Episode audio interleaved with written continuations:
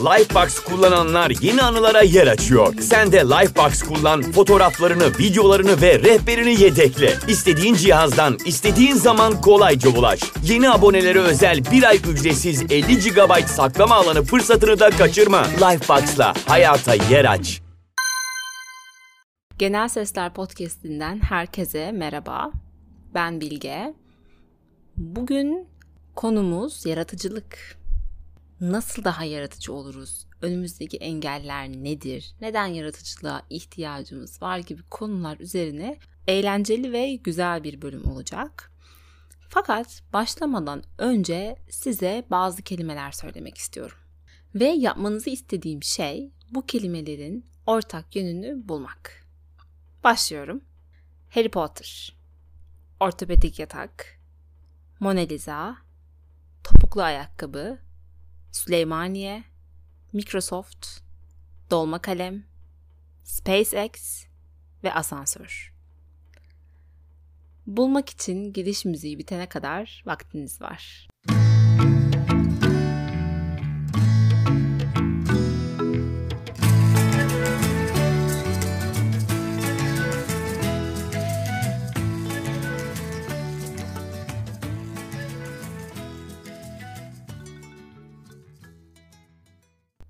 Süremiz bitti ve yanıtı veriyorum. Tahmin ettiğiniz üzere tüm bunların ortak yönü yaratıcı işler olmaları. Belki bazılarınız ortopedik yatak ve topuklu ayakkabıyı bu listeye uygun görmemiş olabilirsiniz. Ama bu bölüm benden yaratıcılıkla ilgili daha çok ezber bozan şey duyacaksınız. Hayatımızda farkında olmadığımız ama gerçekten yaşantılarımızı kolaylaştıran, tam anlamıyla birer yaratıcılık ürünü olan insanın yaratıcı zekasının bir kanıtı niteliğinde olan hatta pek çok şey var. Ve tüm bu yaratıcılık aslında bizi şu ana, yaşadığımız zamanı bu modern çağlara getiren şey. Bizi diğer hayvanlardan büyük oranda ayıran bir özelliğimiz ve yalnızca bize has bir özelliğimiz. Bu bölümde sizi kendi yaratıcı gücünüzü bulmaya ikna etmeye çalışırken bir yandan da bunun için mantıklı nedenler öne süreceğim. Yaratıcılık aslında oldukça spiritüel bir konu gibi durabiliyor bazen. Fakat biz işin bilim ayağını es geçmeyeceğiz. Ve kanıtlanmış bazı yöntemleri kullanarak nasıl kendi yaratıcılığımızı geliştirebileceğimiz ile ilgili bir alet çantası da sunacağım. Yazarlar, sanatçılar, filmler ve kitaplar ise her zamankinden daha çok yanımızda olabilir. Çünkü konumuz yaratıcılık. Başka söze gerek yoktur herhalde diye düşünüyorum ve konuya hemen bir giriş yapıyorum. Yaratıcılık nedir? Bunun pek çok tanımı var. Ama ben sözlük anlamını söylemeyeceğim burada. Bence yaratıcılık kişinin kendi gerçekliğini gerçekleştirmesidir. Ve burada düştüğümüz en büyük hata kendi varlığımızı gerçekleştirmek için önemli, büyük ve dünyayı değiştiren işler yapmamız gerektiğini sanmaktır. Çünkü gerçekçi olmak gerekirse hepimizin böyle işleri yapmasının imkanı yok. Ama hepimiz kendi varlığımızı ortaya koyacak işler yapabilir ve bununla bir doyum yakalayabiliriz. Yani yaratıcı olmamız demek tüm dünyanın bizi bilmek zorunda olması demek değildir. Bununla ilgili Elizabeth Gilbert'ın Büyük Sihir isimli kitabında çok güzel bir hikaye var. Kitapta yazar Susan isimli bir arkadaşından bahsediyor. Susan 40 yaşına basmış, kendini huzursuz ve hayatta gereksiz hissetmeye başlamış bir kadındır. Bir gün Susan'ın aklına küçükken paten kaymayı ne kadar çok sevdiği gelir. Fakat o zamanlarda paten konusunda asla bir dünya şampiyonu olamayacağını fark ettiği için bundan tamamen vazgeçmiştir. Bunun üzerine kalkıp Susan kendine bir çift paten satın alır. Bir antrenör tutar ve haftanın 3 günü sabah erkenden buz pateni yapmaya başlar. Susan olimpik bir patenci ya da profesyonel olmaz. Sadece haftada 3 gün zevkine paten kayan 40 yaşında bir kadın olmaya devam eder. Ama Susan'ın hayatı, ilişkileri ve kendisi değişip dönüşmeye başlar. Çünkü Susan artık kendi yaratıcı gücünü kullanan biri olmuştur. İşte aslında meselenin özü tam burada yatıyor. Ve bu hikaye bizi neden yaratıcı bir hayat yaşamalıyız sorusuna getiriyor. Herkesin farkında olsun olmasın yaratıcı gücünü bir noktada kullanmaya ihtiyacı vardır. İster anne olalım, ister çalışan olalım, ister iş yeri sahibi olalım, ister öğretmen olalım, ister öğrenci olalım. Sıkışmışlıklar, istediğim gibi bir hayatım yok diye yakınmalar. Bu ben değilim diye isyan ettiğimiz anların ilacı olabilir yaratıcılık. Aslında içerisine girdiğimiz yaratıcı süreçler bir nevi şifa kaynağıdır. Herkesin farkında olsun ya da olmasın yaratıcı gücünü kullanmaya ihtiyacı vardır. Çünkü bilim de gösteriyor ki yaratıcılık birkaç kişiye has özel bir şey değildir. Hepimizde mevcuttur. Bunun temel sebebi ise evrimimiz esnasında diğer hayvanlardan farklı olarak beynimizdeki algı ve tepki kısımlarının gelişmiş olmasıdır. Mesela bir hayvanı yiyecek verdiğinizde o onu sadece yer. Onunla farklı bir şey yapmayı düşünmez. Bir örnek verecek olursam evde bir papağanım var. Ve papağanımın önüne yem koyduğumda onu sadece yiyor. Onunla herhangi farklı bir şey yapmayı düşünmüyor.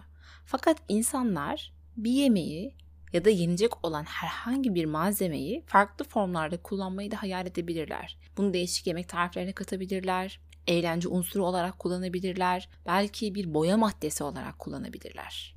Yemek insan için sanat, eğlence ya da savaş aleti dahi olabilir. Ve bu özellik aslında hepimizde mevcuttur. Küçük küçük de olsa bir noktada yaratıcı güçlerimizi kullanırız. Ve aslında yaratıcılık zannettiğimiz gibi orijinal bir şey meydana getirmek değildir. Yani orijinallikten kastım şu. Hiç olmayan bir şey. Var etmek değildir. Yaratıcılık olan iki tane şeyi bir araya getirmekten ibarettir. Evet, olan iki tane farklı şeyi bir araya getirdiğinizde ve bunu değişik ve orijinal bir şekilde yaptığınızda aslında yaratıcı bir iş yapmış oluyorsunuz.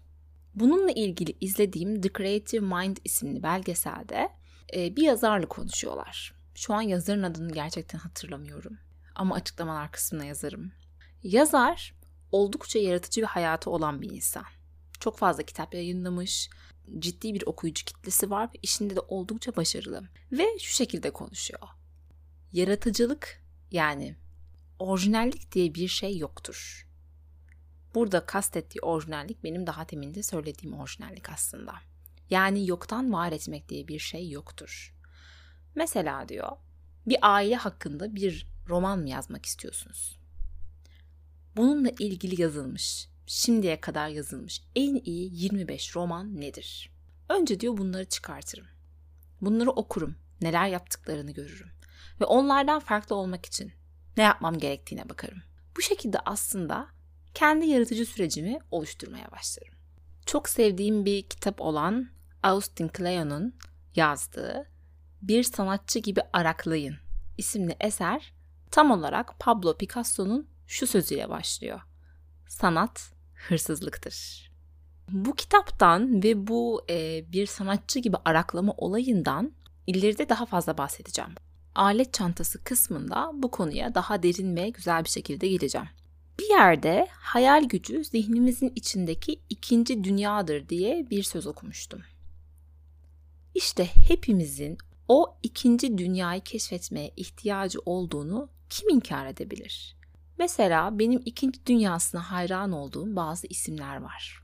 Bana ilham olan, yaptıklarını merak ettiğim, adımlarını takip ettiğim ve bir şekilde onların kendi ikinci dünyalarını keşfetme yolculuklarına bakıp kendi ikinci dünyamı keşfetmeyi öğrendiğim isimler bunlar. Hayao Miyazaki, Marina Abramovic, Jackson Pollock, Rowling ve Victor Hugo bunların başında gelir.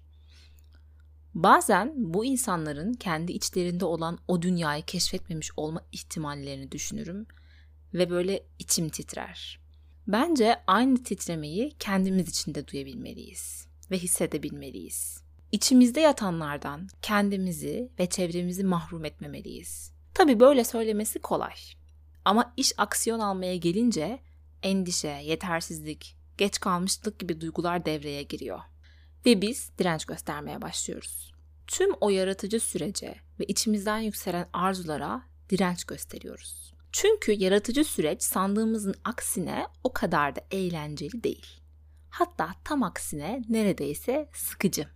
Yaratıcı sürecin sıkıcı olduğunu duyup haladır bizimle olmaya devam edenlerdenseniz, şimdi Stephen Pressfield'ın Yaratma Cesareti isimli kitabında kısaca direnç dediği engellerden birazcık bahsetmek istiyorum.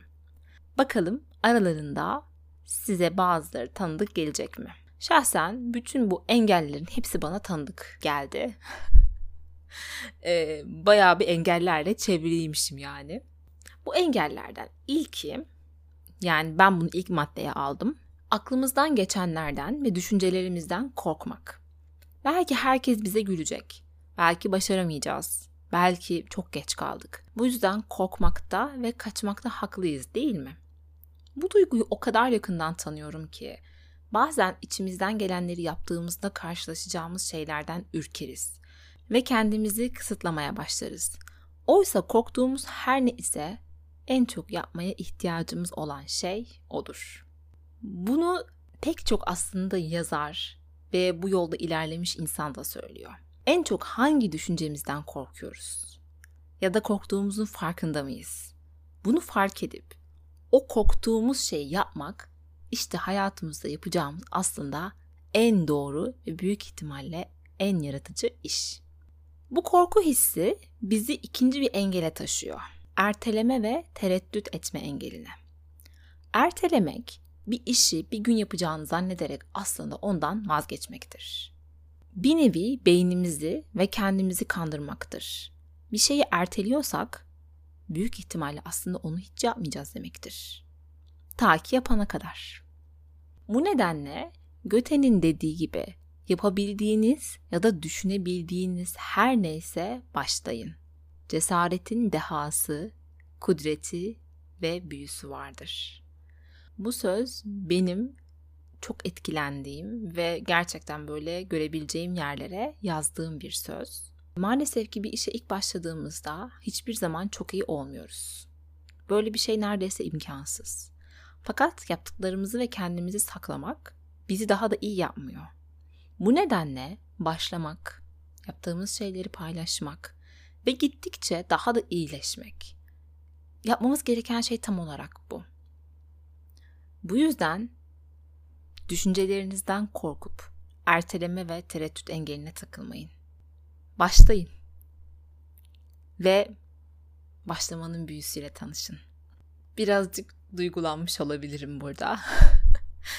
e, çünkü gerçekten bundan önceki bölümlerde de söylediğim gibi bu podcast tam olarak beni bu söylediğim süreçlerden geçirdi. Fakat başlamanın gücünü deneyimledim. Bir sonraki engelimiz ise destek beklemek. Neden destek bekliyoruz? Arkadaşlarımız, ailemiz, çevremiz bir şekilde onlardan en azından onların yaptığımız şeyi takdir etmelerini, bizi desteklemelerini istiyoruz. Belki bunu yapıyorlar ya da bunun ötesinde yaptığımız işe alan açmalarını, bizi rahat bırakmalarını, anlayış göstermelerini, bizi anlamalarını istiyoruz. Fakat kimsenin böyle bir sorumluluğu yok. Bu birazcık sert gelebilir ama öyle. Mesela eşiniz hamile olabilir. İşiniz çok talepkar olabilir. Hayatınızda gerçekten doğru düzgün bir vakit bulunmayabilir. Yaratma Cesareti kitabında yazar şöyle söylüyor. Tolstoy'un Savaş ve Barış'ı yazarken 13 tane çocuğu vardı. Aynı şekilde e, Stephen Pressfield kendi yazar olma süreci esnasında geceleri taksilere çıktığını, karavanda yaşamak zorunda olduğunu ve buna benzer yokluk gibi pek çok zorluklarla karşılaştığını söylüyor. Kimsenin hayat dört dörtlük değil. Kimse de kalkıp bizim yapmamız gereken işi yapmayacak. Elbette ki arkadaşlarımızın, ailemizin güzel sözleri, onların desteği önemli. Bunları reddedin, bunları istemeyin asla demiyorum. Ama bunlara bağımlı olmayın diyorum. Yolunuzda ilerlemeye bakın. Engel oluşturan bir diğer nokta ise kötü yaptığımız, düşündüğümüz işlerden tamamen vazgeçmek. Bir şeyi kötü yapıyor olmamız onu aslında sürekli kötü yapacağımız anlamına gelmez. Aslında bir işi kötü yapmak bir noktada onu iyileştireceğimiz anlamına gelir. Yine The Creative Mind belgeseline gideceğim buradan. Orada Game of Thrones'un senaristiyle bir röportaj yapmışlar. Senarist diyor ki şu ana kadar gelmemin tek sebebi aslında başarısızlıklarım. O kadar çok başarısız oldum. O kadar çok reddedildim. Ve o kadar çok yaptığım işler olmadı ki en sonunda Game of Thrones oldu. Aslında başarısızlıklar bir noktada bizi başarıya götüren şey. Burada reddi kişiselleştirmek yani bir noktada başarısız olduğumuzda ya da reddedildiğimizde, beğenilmediğimizde bunu kişisel olarak algılayıp kendi egomuza zarar vermek ya da tamamen yaptığımız işlerden vazgeçmek, zaten kötü yapıyorum, bu olmuyor diyerek bırakmak kendimize yapacağımız en büyük kötülüklerden biri. Game of Thrones'un senaristi olmayabilirsiniz günün sonunda. Ama bir şekilde başarısızlıklarınız sizi başarılı bir noktaya götürecektir. Son olarak eklemek istediğim şey ise bu engellere rasyonel nedenler bulmak. Yani e, bir iş yapmamamızla ilgili, ondan ya da vazgeçmemizle ilgili bazı mantıklı nedenlerimizin bulunması. Ya ben bunu o kadar çok yapıyorum ki. Hatta böyle hani hmm, arkadaşlarım falan da çok iyi bilirler benle konuştuklarında. E, onları da ikna ederim. Yani mesela bir şey yapmıyorum. Yapmak istediğim, hayalini kurduğum bir şey var. Arkadaşım diyor ki neden bunu yapmıyorsun? E ben de onu anlatıyorum yani çünkü şöyle bir sorun var, böyle bir sorun var ve aa evet haklısın Haklısın diyor yani. Sen de haklısın. E, evet haklıyım ve haklı olduğum için de hayalini kurduğum o işi hiçbir zaman yapamıyorum. Rasyonel nedenler bulmaktan vazgeçelim. Mümkünse ne kadar ne kadar mantıklı ve rasyonel nedenimiz varsa bile bir şekilde onları göz ardı edip yapabileceğimiz şeyin ucundan tutmaya başlayalım ve yaratıcılığımızı kullanalım diyorum. Engellerden size tanıdık gelen ya da böyle ah işte bu gerçekten de benim hayatımda var dediğiniz bir şey varsa bence oturun ve bunun üzerine biraz düşünün. Çünkü bunlara takılmakla kaybettiğiniz şey gerçekten size hayata döndürecek şeylerden birisi olabilir. Kaybettiğiniz şey sizin yaşama nedenlerinizden biri dahi olabilir. Yaratıcılık insanı bir sonraki levele taşıyan, onun öğrenme ve yaşam serüvenini daha eğlenceli ve güzel hale getiren, hayatı daha yaşamaya değer kılan bir şey. Engelleri birazcık tanıdığımıza göre yavaş yavaş alet çantamıza geçebiliriz diye düşünüyorum. Neler var peki alet çantamızda? Bu çantadaki yaratıcılığı artıracak olan malzemeleri sizlerle paylaştığımda birazcık şaşırabilirsiniz tabii ki de. Yaratıcılık dediğimiz şey bu hem bir süreçten geçmez. Tam aksine son derece büyük bir öz disiplin ister, büyük bir çalışma etiği ister ve devamlılık ister bir söz vardı. Ne diyordu? İlham amatörlerin işidir. Biz her sabah işe gideriz. evet, mesele bu zaten. Yazar Maya Angelou da aynısını söylüyor. Her sabah 5 beş, buçuk gibi kalktığını ve e, çalışmaya gittiğini ve oturup kitaplarını yazdığını, herhangi bir şekilde kendisine ilham gelmesini beklemediğini söylüyor. Zaten ilham dediğimiz şeyin gelmesinin tek yolu da bu, çalışmak hiçbir şey öyle ortalıkta gezinirken pat diye aklımıza düşmeyecek. Pekala. Diyelim ki öz disiplinimizi sağladık. Bir sonraki maddemiz ise mükemmel olmamak. Yani bu mükemmelliyetçilik üzerine bir bölümde hatta belki bir değil on bölüm konuşabilirim. Bu konudan gerçekten çok muzdariptim. Kendime mükemmel olmama hakkını tanımadığımdan dolayı herhangi bir işi ortaya çıkaramıyordum. Fakat bir şeyin kusurlu olarak var olmasına izin vermezsek aslında onu geliştiremeyiz de. Yani bir şeyi ortaya koymak, onu ilerletmek ve tabiri caizse mükemmel bir noktaya getirmek için önce onu kusurlu olarak ortaya koymamız ve bir şekilde geliştirmemiz gerekiyor. Bu pek çoğumuz için gerçekten zor. Çünkü genellikle gördüğümüz şeyler artık mükemmellik noktalarına gelmiş, dünya çapında ünlenmiş, harika işler oluyor. Fakat biz daha çok başlangıçtayız. Hiçbir şey yapmadık ve yaptığımız şeyler gerçekten uzaylı yapmış gibi duruyor. Bunları paylaşmaktan korkuyoruz, mükemmel olmamaktan korkuyoruz. Lifebox kullananlar yeni anılara yer açıyor. Sen de Lifebox kullan, fotoğraflarını, videolarını ve rehberini yedekle. İstediğin cihazdan, istediğin zaman kolayca ulaş. Yeni abonelere özel bir ay ücretsiz 50 GB saklama alanı fırsatını da kaçırma. Lifebox'la hayata yer aç. Bence bir insanın kendine tanıyabileceği en güzel haklardan birisi mükemmel olmama hakkı. Böyle oksijen dolu bir hava alanına girmek gibi bir şey. Bırakın mükemmel olmayın ama yaratıcı olun.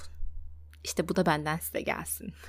Ee, bir diğer bize yardımcı olacak maddemiz ise brainstorming denen e, beyin fırtınası yapmak. Yani zihnimizden akanları bir yerlere böyle ne geliyorsa artık aklımıza elimize bir kalem almak ve yazmaya başlamak. Her ne geliyorsa hiçbir şekilde ayıklamadan böyle bildiğiniz bir beyin fırtınası, bir akış, bilinç akışı gerçekleştirmek ve onları yazmak. Sonrasında burada ortaya çıkan farklı fikirlere, görüşlere bakıp bir mind mapping yani zihin haritası hazırlamak da oldukça faydalı olduğu söyleniyor. Burada bunları ben söylemiyorum. Gerçekten bunlar e, okuduğum bazı makalelerde e, ve araştırmalarda kanıtlanmış şeyler olarak geçiyor. Bu beyin fırtınası yapmak ve zihin haritası çıkarmak olayını ben çok sonradan başladım yapmaya. Fakat e, çok büyük bir faydasını gördüm. Hatta size şöyle söyleyeyim. Daha öncesinde bir işi diyeyim bir sunum yapmak istediğimde ya da işte podcast için bir bölüm hazırlamak istediğimde oturup bütün metni yazmak mecburiyetinde kalıyordum. Fakat sonrasında bu şekilde bir işte beyin fırtınası yapıp sonrasında zihnimden geçenleri, öğrendiklerimi, okuduklarımı bir e, zihin haritası formatına getirmek böyle bende daha bütüncül bir bakış açısı geliştirmeye yardımcı oldu ve işlerimi çok daha kolaylaştırdı. Yani büyük bir vakit de kazanmış oldum aslında. Bu iki madde bence hem yaratıcılık için hem de geri kalan bütün işlerimizi kolaylaştırmak için oldukça önemli. Bir diğeri ise akışa girmek. Akış dediğimiz şey bir işi yaparken o işin içerisine öyle bir dalmak ki aslında zamanın nasıl geçtiğini unutmak, hatta acıktığımızı bile unutmak, her şeyi unutmak ve sadece orada yaptığımız o işte var olmak. Bu aynı zamanda büyük de bir odaklanma demek aslında diğer her şeyi, bütün dış etkenleri unutmak. Bu akışa girme olayı ile ilgili biraz ben diğer sanatçıların ve yaratıcı insanların neler yaptığına baktım. Mesela Pablo Picasso'nun kendisini atölyesine kilitlediğini, Maya Angelou'nun bir otel odasına gittiğini her sabah yani ofis gibi düşün bir yere gittiğini. Bütün bu yaratıcı zihinler ve dahi dediğimiz insanlar dahi bu akışa girebilmek için aslında bir noktada etraflarından kopup kendilerini izole bir bölge oluşturuyorlar. Burada herhangi bir şekilde telefona, sosyal medyaya ya da diğer insanlara yer yok. Tabii bir grup çalışması yapıyorsanız bu farklı ama genellikle yaratıcı süreçler zaten tek başınayken daha iyi sonuç veriyor. Ya da bilmiyorum belki bu kişiden kişiye göre de değişebilir. Kendi adıma çok kişisel bir şey söyledim burada ben. Yine de ne olursa olsun akışa girmek oldukça önemli. Ben mesela bu akış sürecine girebilmek için kendime şöyle bir yöntem buldum. Bütün sosyal medyayı, her şeyi, interneti falan kapatıyorum. Ya da mesela böyle kayıt almam gereken ya da işte internet ihtiyacım olan bir andaysam da bu tip uygulamalara girmemi engelleyen bazı app'ler var. Moment gibi, Forest gibi onları kullanıyorum ve işte bütün sosyal medya alanlarına arzu etsem dahi girmemi engellemiş oluyorum. Aynı şekilde bulunduğum etraftaki dikkat dağıtıcılarımı da kaldırıyorum. Yani bundan kastım o çok sevdiğim, akşamları okuduğum roman dahi olabilir. Onu da ortadan kaldırıyorum. Evdeki herkese ya da etrafımda olan insanlara bana asla bulaşmamalarını, kapımı dahi tıklatmamalarını söylüyorum. Ve bu şekilde o akışın içerisine girmeyi kolaylaştırmış oluyorum. Zaten bir kere girdiğiniz zaman diğer olan şeyleri duymamaya, görmemeye başlıyorsunuz. Mesele akışın içerisine girmekte. Siz de bunu deneyerek, size neyin işe yaradığını gözlemleyerek başarabilirsiniz. Şimdi bölümün başında bahsettiğim Bir Sanatçı Gibi Araklayın kitabına geri dönmek istiyorum. Ya bu kitap gerçekten benim neredeyse hayatımı değiştiren kitaplardan birisi. Kitapta yazar şöyle bir alıntı yapmış. Eğer sadece tek bir yazardan çalarsanız bu hırsızlıktır. Eğer birçoğundan çalarsanız bunun adı araştırmadır. İşin aslı ne kadar kaliteli şeye maruz kalırsak o kadar kaliteli ürünler ortaya çıkartırız. Yani bir sanatçının yaptığını ya da bir yazarın yaptığını direkt olarak kopyalarsak gerçekten de bunun adı hırsızlık olmuş olur. Ama yazarın da söylediği gibi eğer birçoğundan alırsak bunun adı araştırmadır herkesin ilham aldığı, araştırmasını yaptığı bir yer var. Yaratıcı Tür isimli kitabın yazarı David Eagleman dünyada aslında yaratıcı yani tamamen orijinal bir şeyin gerçekten de olmadığını söylüyor. Ve bu kitabını da bunu kanıtlamak için yazmış. En yaratıcı dediğimiz eserlerin işte Pablo Picasso'nun bazı tablolarından tutun da Da Vinci'nin tablolarına kadar bu eserlerin dahi bir yerlerden esinlendiğini ve bu esinlenmelerin nerelerden geldiğini gösteriyor. Bu kitaba da bir göz atabilirsiniz. Yani gerçekten özgüveninizi yerine getirmek için kendinize yönelttiğiniz o eleştirileri azaltmanıza çok yardımcı olacaktır. Kitapta yazar çok ilginç yerlerden çok ilginç bağlantılar kuruyor. Bilmediğimiz bir kulenin Picasso'nun tablolarından birine ilham olduğunu gösteriyor ve bunu resimlerle anlatarak size ikna ediyor bir noktada. Bence yaratıcı olmak için bir sanatçı gibi araklamayı öğrenmemiz gerekiyor. Ee, sakın buradan yola çıkarak bir şeyleri olduğu gibi kopyalama hatasına düşmeyin. Yine söylediğim gibi pek çok kitaptan, pek çok e, yazardan, pek çok e, ortaya çıkarılmış içerikten faydalanarak bir şeyleri ortaya getirmek ve bunun içerisine kendi tuzunuzu atmak belki, kendi baharatlarınızı eklemek. Evet bence doğrusu bu oldu. Yani onu kendinizce lezzetlendirerek aslında orijinal bir ürün ortaya çıkartabilirsiniz. Aslında buradaki mesele şu pek çok iyi sanatçının yaptığı şeylerle ilgilendiğimizde, çok fazla kitap okuduğumuzda ya da film izlediğimizde, sanat galerilerine gittiğimizde ya da yaratıcı ürünlere maruz kaldığımızda beynimizde aslında çok fazla bilgi yer etmeye başlıyor. Bu yerler, mekanlar, bilgiler hepsi zihnimizde bir şekilde bağlantılar kuruyor.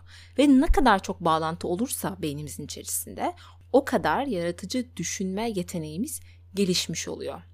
Bu bağlantılar sayesinde bir şekilde kendi içgörümüzü, kendimize has olan o şeyi de bulmaya yaklaşmış oluyoruz.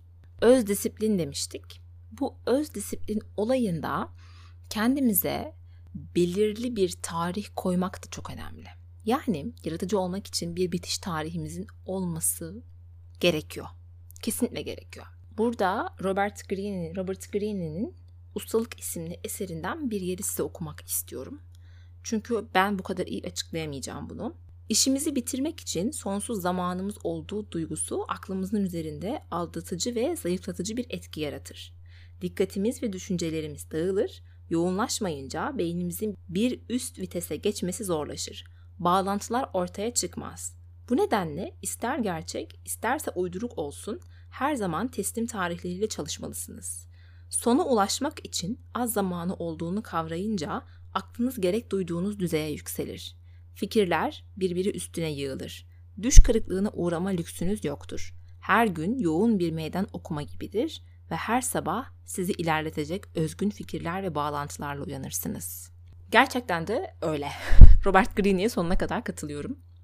Bundan daha öncesinde hedefler kısmında da bahsetmiştim. Bir hedefi başarmak için bir bitiş tarihimiz olması gerektiğinden beni daha yaratıcı ve daha üretken kılıyor. Tahmin etmediğim şekillerde, tahmin etmediğim işleri ortaya çıkarmamı sağlıyor. Kimse size bir şey yapmanızı istemiyorsa ve siz bunu sırf kendi isteğiniz için dahi yapıyor olsanız da bir bitiş tarihi koymayı sakın es geçmeyin. Zaten bu şekilde tarihlerle çalışmaya başladığınızda o disipline giriyorsunuz. Unutmayın, yaratıcılık için aslında en ana mesele çalışmak, çalışmak ve yine çalışmaktır. İlhamı kesinlikle beklememektir. Bu şekilde büyük ilerlemeler kaydedebiliriz. Zihnimizdeki bağlantıları ortaya çıkarmak ve yaratıcılığımızı daha çok arttırmakla ilgili bir diğer madde ise bilinç altına ve rüyalarımıza girmek. Evet birazcık daha burada işler soyutlaşmaya başlıyor. Büyük ihtimal rüya defteri diye bir şeyi duymuş olabilirsiniz diye düşünüyorum. Eğer duymadıysanız da şu an oldukça faydalı bir yöntemle tanışıyorsunuz. Gece yattığımız zaman yanımıza bir defter bırakıyoruz. Yanında da kalemle birlikte tabii ki de. Ve sabah uyanır uyanmaz gördüğümüz rüyaları bu deftere yazmaya başlıyoruz. Çizmek istediği resimleri rüyasında gördüğünü söyleyen, yazmak istediği şarkıları rüyasında söylediğini anlatan pek çok sanatçı var. İlla ki sizin direkt böyle bir şey görmenize elbette gerek yok. Ama rüyalarda e, çok farklı deneyimler aslında elde edebiliyoruz. Ve işin daha da garibi rüyaları eğer yazmazsak ya da birisine hemen anlatmazsak unutuyoruz. Rüyalarımızdan ilham alabiliriz. Ben zaten saçma sapan rüyalar görüyorum diye böyle bir şey yapmamayı düşünmeyin. Tam aksine gördüğünüz saçma sapan ne varsa en absürt, en uçuk kaçık şeylerinizi dahi o deftere yazın. Aklıma hep Salvador Dali gelir. O da aynı şekilde rüyasında gördüğü şeyleri resmettiğini söylüyordu. Ve resimlerine bakarsanız gerçekten görebileceğiniz en uçuk kaçık resimleri görmüş olabilirsiniz. Bilinçaltı konusunda ise bazı şeyleri bilinç altına yatırmak gerçekten çok faydalı olabiliyor. Yani şöyle, diyelim ki bir yazı yazıyorsunuz. Ben hani yazıdan bahsedeceğim çünkü genellikle ben yazı yazıyor oluyorum. Ve tıkandınız. Tıkandığınız zamanlarda bir ara vermek, kalkıp işte yürümek, duş almak ya da belki birazcık uyumak ve bilinçaltınıza o takıldığınız şeyi bilinçaltınıza yatırmak, oradan bir şeyler çıkmasını beklemek çok faydalı olabiliyor. Bununla ilgili Thomas Edison'un eline metal toplar aldığı ve böyle koltukta uyumaya başladığı, tam uyurken bedeni kendini saldığında o topların düştüğünü ve hemen uyandığını. Bu şekilde o esnada bazı şeyleri çözümlediğini anlatıyor çevresindekiler. Kendisi de anlatmış olabilir. Tam buna şu an emin olamadım. Ama ben çevresindekiler anlatıyor diye okumuştum. Bu şekilde biz de diğer sanatçıların yaptığı gibi bilinçaltımızı ve rüyalarımızı kullanabiliriz. Bu sanatçı gibi araklayın derken aslında benim tek yaptığım şey onların çıkardıkları eserlere bakmak değil. Aynı zamanda onların rutinlerini, yöntemlerini de araklamak. Belki de en çok işe yarayan şeylerden birisi de bu. Bu tip insanların neler yaptığını takip ederseniz, en başta da söylediğim gibi, siz de kendi yapmak istediğiniz şeyleri bulmaya daha çok yakınlaşabilirsiniz. Özellikle bu rüya ve bilinçaltı olayı, birazcık zamana bırakma olayı çok çok faydalı yani bunu denemiş birisi olarak söylüyorum. Gayet sizin gibi sıradan dünyalı ve e, özel bir özelliği bulunmayan birisi olarak bu yöntemlerin işe yaradığını söyleyebilirim düzenli olmak gibi, çalışmak gibi ya da disiplinli olmak gibi şeyler kulağa sıkıcı geliyor. Ama maalesef ki bu sıkıcılıklara katlanmadan, daha doğrusu bu sıkıcılıkları yaşamadan hiçbir şekilde o hayalimizdeki yaratıcı ürünleri ortaya koyamayız. Ya da koyulabilir ama çok az insan koyabilir diye düşünüyorum. Ya, ya da burada çok kesin konuşmayayım. Belki koyan illaki vardır ortaya. Ama bu çok az bir azınlık için geçerli. Genel olarak ortalamaya baktığımızda, istatistiklere baktığımızda bu söylediğim maddeler yaratıcılık için olmazsa olmaz gibi bir şey. Evet, artık bir alet çantanız var. Burada bahsettik not edebilirsiniz. Mesela e, buradaki pek çok madde benim e, masamın olduğu duvarda yapışkanlı bir kağıtta yazıyor ne zaman e, daha üretken ve yaratıcı bir sürece girmeye çalışsam bunlara bakıyorum ve kendime hep hatırlatıyorum. İlham sana gelmeyecek.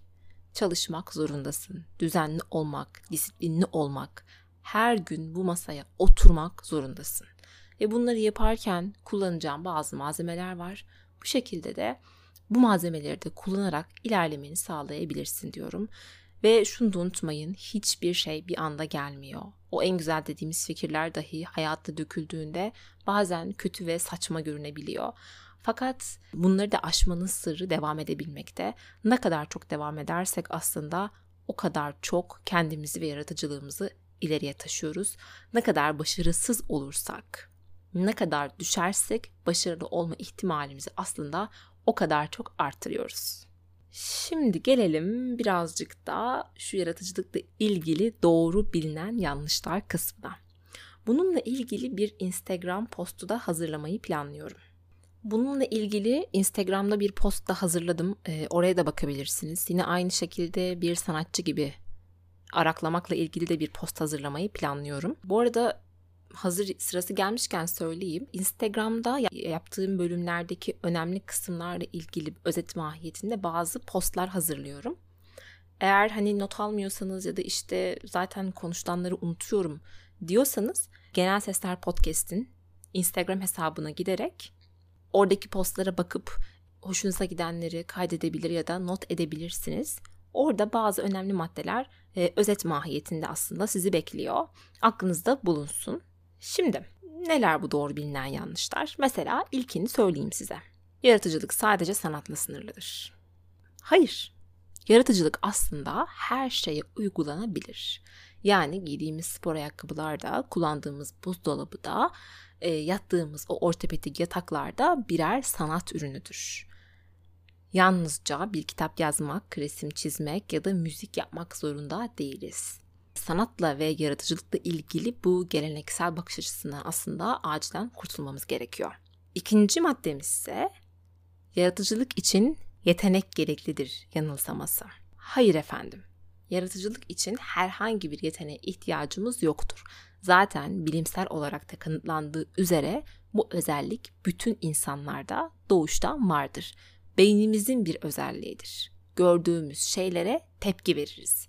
Ve bu tepki yani onları olduğu gibi görmemek, onları daha farklı şekillerde görme eğilimimiz bizi yaratıcı kılar. Üçüncüsü yaratıcılık eğlenmek içindir yanılsaması. Hayır, yaratıcılık kesinlikle eğlenmek için değildir. Tam aksine oldukça sıkı bir çalışma ister. Son olaraksa yaratıcı olmak için bilgi gerekli değildir. Yanılsaması. Yani herhangi bir şekilde bir şey bilmemize ihtiyaç yoktur. Belki bir eğitime ihtiyaç yoktur diye düşünmek. Yaratıcı olmak istediğimiz alanla ilgili ön bir bilgiye sahip olmak şarttır. Kesinlikle önemlidir. Bunu es geçmeyin. Yine podcast içerisinde bahsettiğim gibi olabildiğince yapmak istediğiniz şeyle ilgili olabildiğince fazla güzel işe kendinizi maruz bırakın. Bu şekilde onlardan edindiğiniz ön bilgi ve ilhamla daha yaratıcı olacaksınız. Daha aslında pek çok doğru bilinen yanlış vardır ama benim çıkardığım ve şimdilik aklıma gelen şeyler bunlar. Evet, bu bölümde pek çok şeyden bahsettik. Engellerden, dirençten, yaratıcı olmak için ihtiyacımız olan şeylerden, doğru bilinen yanlışlardan, neden yaratıcı olmalıyızdan bol bol konuştuk. Fakat bütün bu anlattıklarımın ötesinde gerçekten çok çok önemli bir madde var. O da cesur olmak. Çünkü bir şeyleri yaratmak aslında kendimiz olarak var olma çabamızdır. Ve bunu toplum kabul etmez. Toplum kendi kolektif bilinçaltında birey olmak isteyen kişiyi dışlar. Bu nedenle yaratmak cesaret ister. Daha önce başkasının yapmadığı bir şeyi yapmak, bilinmez sulara yelken açmak gibidir. Yolda başımıza ne geleceğini bilemeyiz ve pek de istenmeyiz. Fakat sonunda elde edeceğimiz şey aslında bir nevi ölümsüzlük gibi bir şeydir. Yeni bir şeyler yaratmak büyülüdür. Şu anda yaşadığımız dünya içinde sahip olduğumuz elektrik, akıllı telefonlar, müzeler, binalar, galeriler, her şey aslında yaratıcı düşünebilen zihinlerin üründür. Bu nedenle yalnızca ressamlar ve müzisyenler sanatçı değildir. İçinde yaşadığı dünya içinde arkasında iyi bir şeyler bırakan ve kendi olarak var olma cesaretini gösteren herkes birer sanatçıdır ve ölümsüzlüğü bir noktada yakalamışlardır. Ben bu bölümü ben bu bölümü kapatma işini gelmiş geçmiş en iyi dizilerden biri olan Westworld'deki Ford karakterine bırakıyorum. Kendinize iyi bakın, hoşçakalın. He said that Mozart, Beethoven and Chopin never died. They simply became music.